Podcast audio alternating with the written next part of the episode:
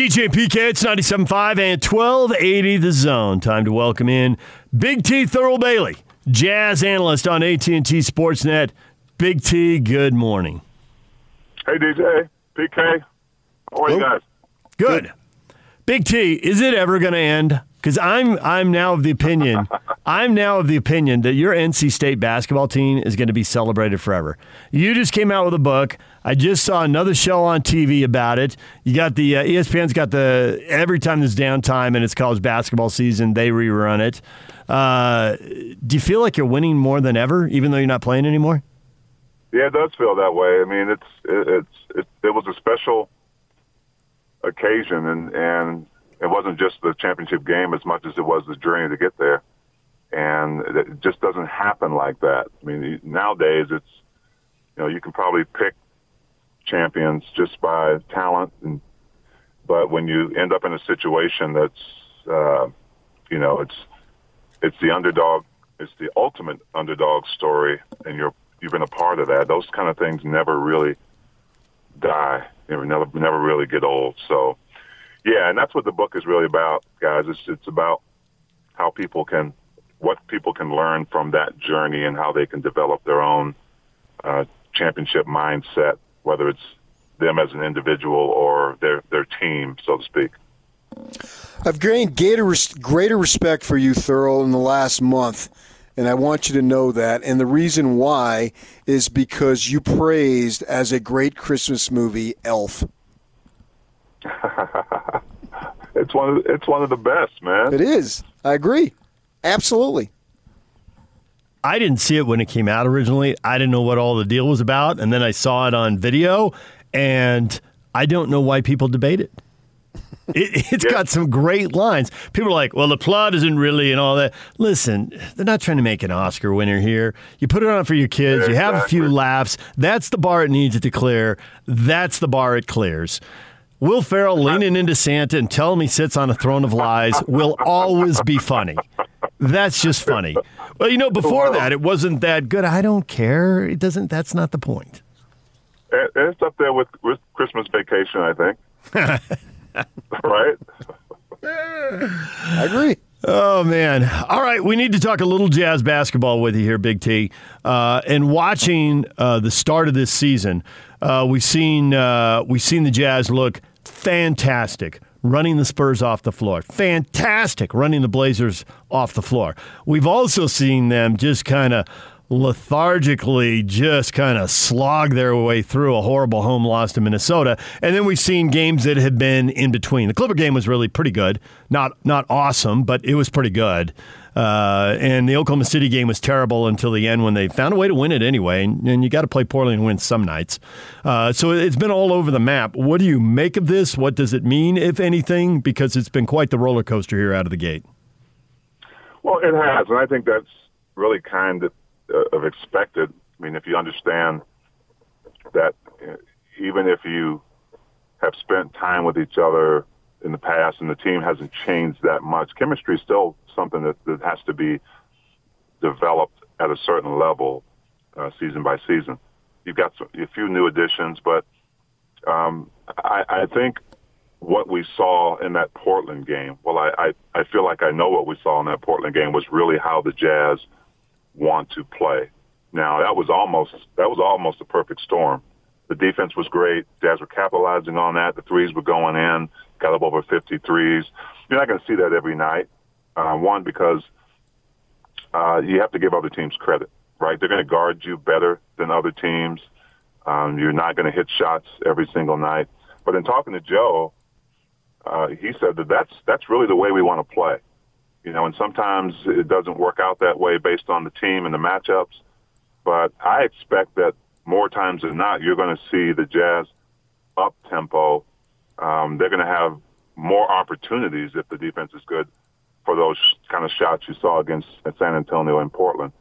But um, but listen, it, it's it's a small sample size, and we're not going to be able to say that for much longer. But I think the two games that we saw in Portland and San Antonio are very close to where the Jazz want to be. Got to be loving what Conley's doing. It looks like he's finally comfortable, right? He's very comfortable, and, and I think it started in the bubble. I think he would attest to that. Um, and I don't think I was ever worried. I mean, it's always a difficult transition uh, when you've been at one in one place for a while playing a different type of basketball. Um, it takes some a little longer than others, and plus he had some injuries along the way. But he he knows basketball, and he's in a situation where Quin is giving him kind of the freedom. Uh, you know, on the pick and roll, if the defense goes under, he's supposed to shoot it, he's quick enough to maneuver himself and aggressive enough to get down in the paint. And if he doesn't have it, he can kick it out to to guys who are spotted up. But um, especially at this stage of his career, it's really good to see him looking really, really comfortable with what's going on out there. I actually thought it started earlier. I thought that um, the the slow transition was predictable. I thought it went on a little longer than anyone expected, and then he got hurt. But after he had a couple weeks to come back from the injury, if you check his numbers, go back and look like in February and the and the portion of March that they played last year before everything stopped. I thought that his numbers then are exactly what the Jazz wanted when they got him. So to me, it's kind of like, well, of course he's good at this point. I mean, as long as he's healthy right? Yeah. And the cliff will come at some point. You're in your 30s and you're a smaller guy, so you lose some athleticism and you really get punished. So that moment's out there somewhere for everybody. But he's night in and night out. He's who he's supposed to be. He's not going to hit 33 every night, but he's going to have those nights. It seems like they can ham and egg it now a little bit. If everybody's on, they get the blowouts. If one guy has a big night, Bogey was really efficient in Oklahoma City, and Conley had the night he went off for 33. Even with one guy going off, they they're doing this with Donovan Mitchell shooting very poorly. And they're four and two, and, and Mitchell's numbers and Bogey's numbers. Uh, I can't even quote what Mitchell said about himself because y'all could have to dump it. You know, I mean, he was he had a very blunt, cutting edge Jerry Sloan word to sum up the way he's shooting the ball. And he's right; he's at thirty percent from three, and so's Bogey. But they're going to improve those numbers, and they're four and two right now. Well, I think they'll take it, especially if if they're winning, they're beating teams. I think you're going to need uh, that consistency. And, and you're right about Mike Conley. It did start before, but I think the consistency of it really, really hit uh, in the bubble. Even though his numbers were good, and it seems like he's he's just really taken off from that point as well. But um, well, you're going to get those people that say, even though the Jazz are winning, they're beating teams. Well, what's wrong with Bogey or what's wrong with Donovan? And that I think that's that's what you get when you have a system that allows a lot of guys to succeed. You don't have to rely on on Donovan or Bogey every single night. However, I think as the season goes on, those guys have to find a way to put themselves in that system and and and Donovan's going to have to show on some games the Donovan we saw in the bubble. I mean, it's going to be, you know, and, and he can't do it in a way that that forces the issue, but the ball's going to be in his hands quite a bit. And you know, obviously, Bogey's success, I think, is determined by how the Jazz play, how the ball moves. You know, he's not going to have the ball in his hands to to say, "Well, I got to go get make something happen." He's got to be in that corner. He's got to come off screens. He's got to post up a little bit. So that's going to be really um, dependent upon how the other guys continue to keep him involved. So Shaq has gone after uh, Gobert, you know, 11 Shaq. points a game and all this stuff. And I think it's a bigger issue. We were discussing it earlier about not just Shaq taking shots. That's that's don't really care about that. But the the issue that Gobert doesn't have as much of an effect on winning because he only averages 11 points or I think that's something that Gobert has had to battle uh, perception wise for a good long time, and that the only way to understand, and I want your thought on this, is the only way to understand his value is to do like all of us do that are talking right now, is literally watch him every game. Well, Shaq, I, as much as I love Shaq, he's kind of stuck in a time warp. The game is different. The game has changed. Um, how many post ups did Shaq get every night? how many plays were How many plays were called for Shaq? in, in one in one stretch, as many as he wanted. absolutely, absolutely. It's a different game. Uh, Rudy is that's not his job. The game has moved away from from big post ups um, unless you have that kind of big that you're you're that's anchoring your team. But um, you look at the game today and what Rudy brings to the table uh, as a defender, and people don't put a lot of stock in defenders, right? It's all about the offense and high scores, but his presence alone changes the game.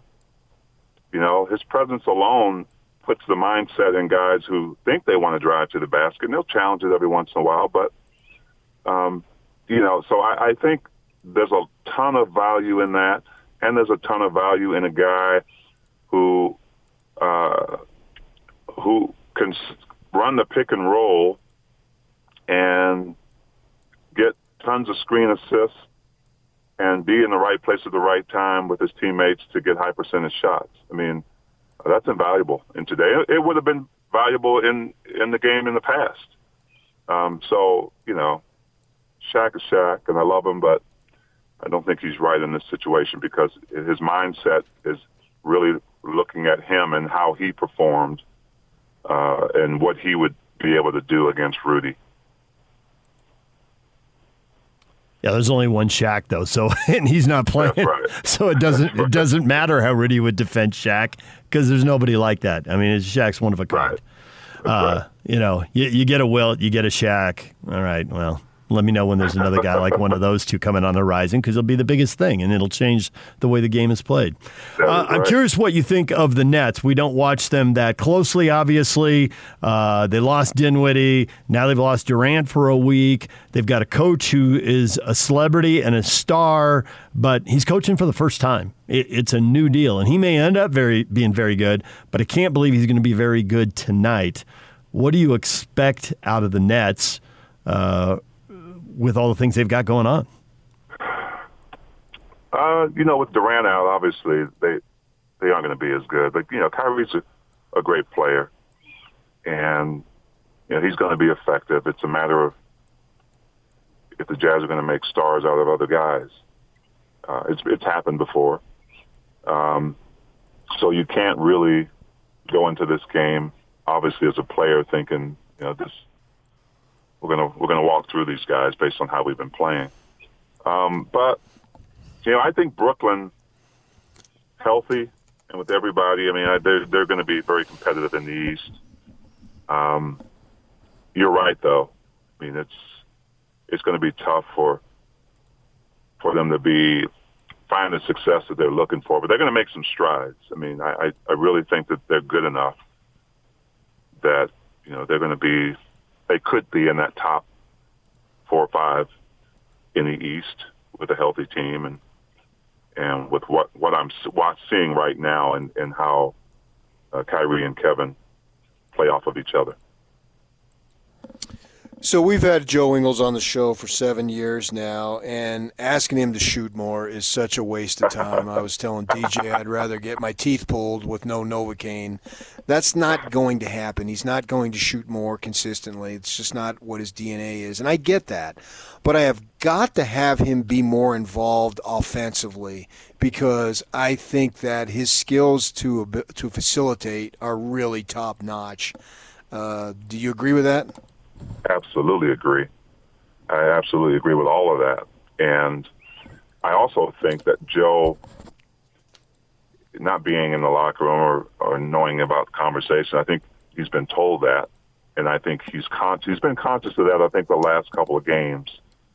Um, just because I, I can see when he plays, he's attacking more to the basket and he's, he's not waiting. He's getting into his three point shots a little quicker. Um, and again, you know, other guys are playing well around him. It's kind of a gauge on, you know, how much I need to impose my slow mo will on on people.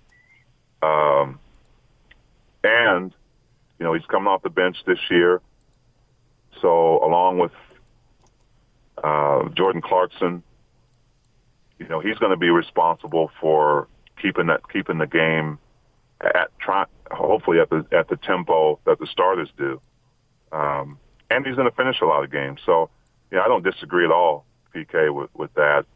You know, I think Joe gauges a lot more on what he feels like he needs to do in a specific game or what he can do against a specific opponent. Has Favors changed much since he left? Is he basically the same guy, or do you see some uh, some nuances, some things that are a little different? Yeah, his braids. His braids are uh, pretty cool. No, um, no, I, I see. Uh, I see a more mature, and you know, he spent a lot of years here. But when you go away and a guy comes back, um, some of the things that he was really good at, you can see that he's even a touch better at, and he, it's like he appreciates it more. And those things didn't happen in New Orleans, even in the short time that he was there. Uh, he still had his skills, and he was, I think, he was effective. Had a great plus minus. I think he and Zion were the top two in plus minus category. But um, I just see a guy who, outside of the the basketball, I know you're asking about the basketball play, he's he's in a place he wants to be. And when you're that, you enjoy playing. You go out and you play hard. And I think we saw in uh, you know the San Antonio game that uh, he's he's still an impact player, especially when you have a guy like Rudy, who you know who goes out and whether he's in foul trouble or not, he takes a breather. You don't lose a lot, right? I mean, he, may not be overall as good a shot blocker as Rudy, but in some ways he's more effective because he's got, you know, a 5, 10, 15 foot jump shot uh, that he can draw the defense out. He's a good defender, and and you know he's got a great relationship with the pick and roll guys, specifically Joe.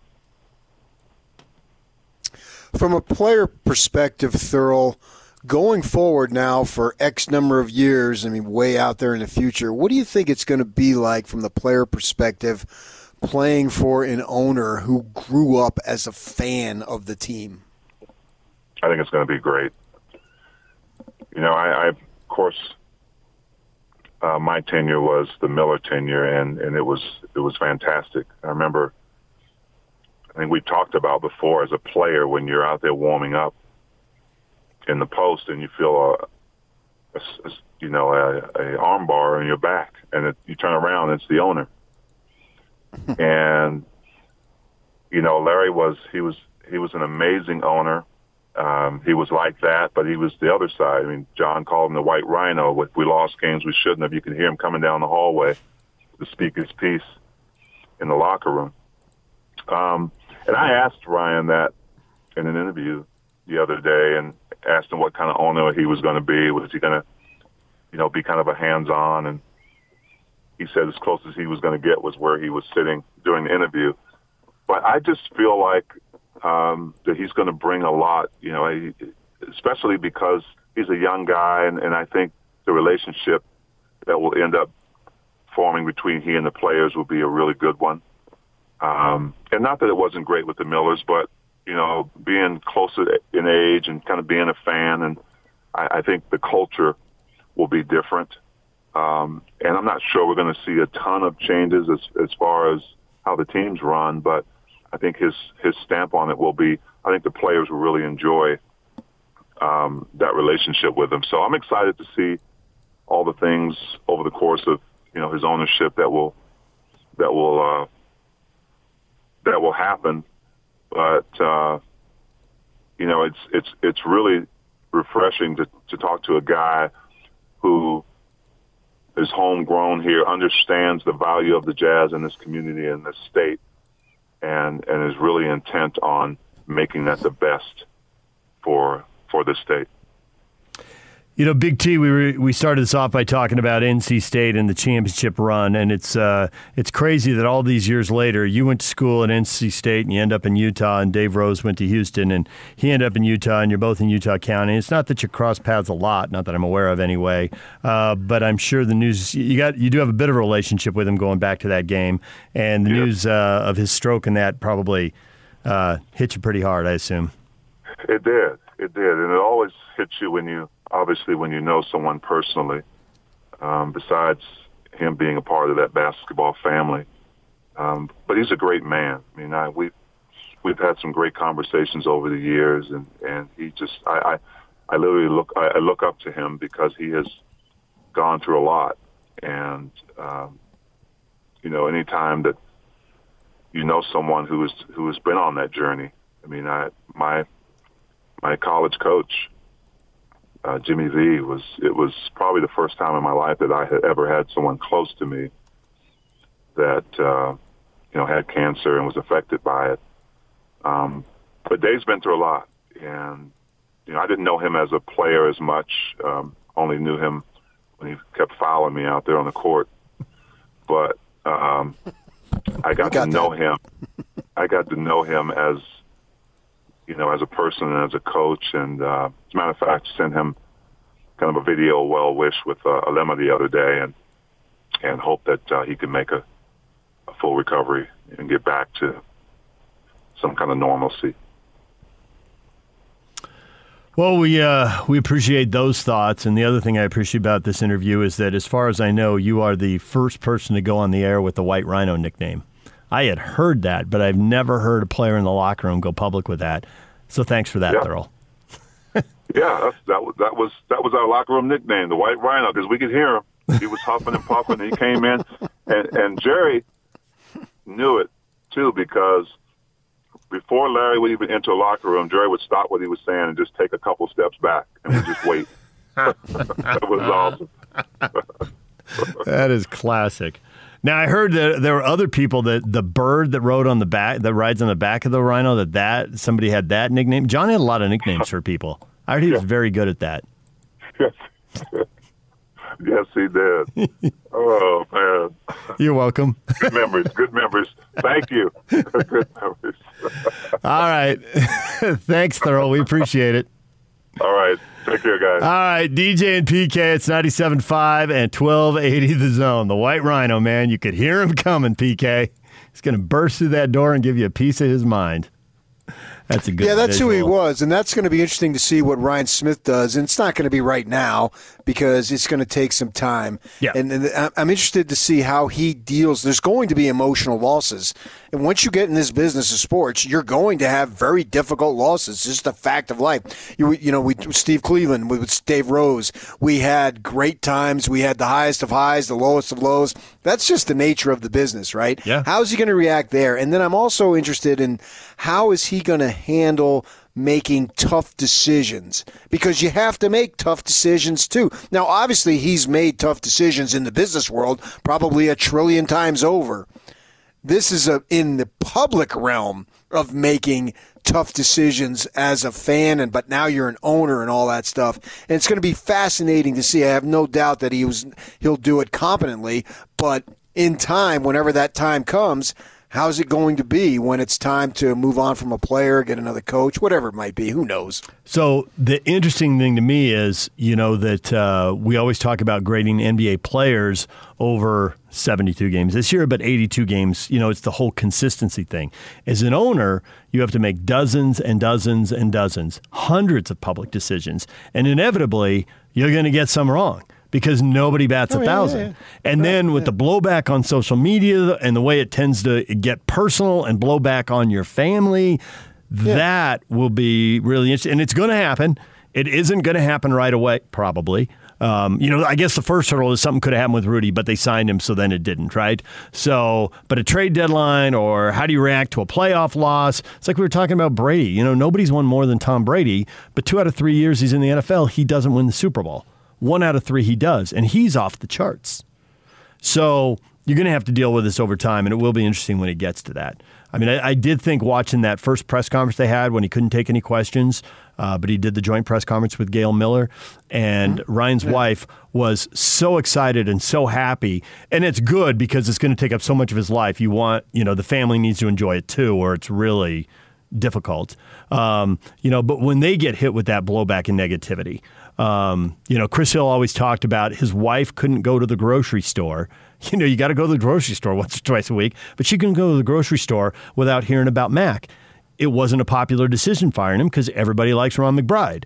It was the right I like decision. that show. That was a great show. Everybody Right. likes Ron McBride. Everybody likes Yeah. Ron McBride. Yeah. And uh, not as successful as everybody loves Raymond, but it still had a good run. um, it was, you know, the things that what, the next two years with Urban were a dream, but they still had to go through this nightmare time. Uh, and his wife couldn't go to the grocery store. You know, so when Ryan has to go through that inevitably, even when you're making a right decision, if people don't realize it's right yet, man, it can really wear you out. So, all right, we'll see how that plays out. Time will tell.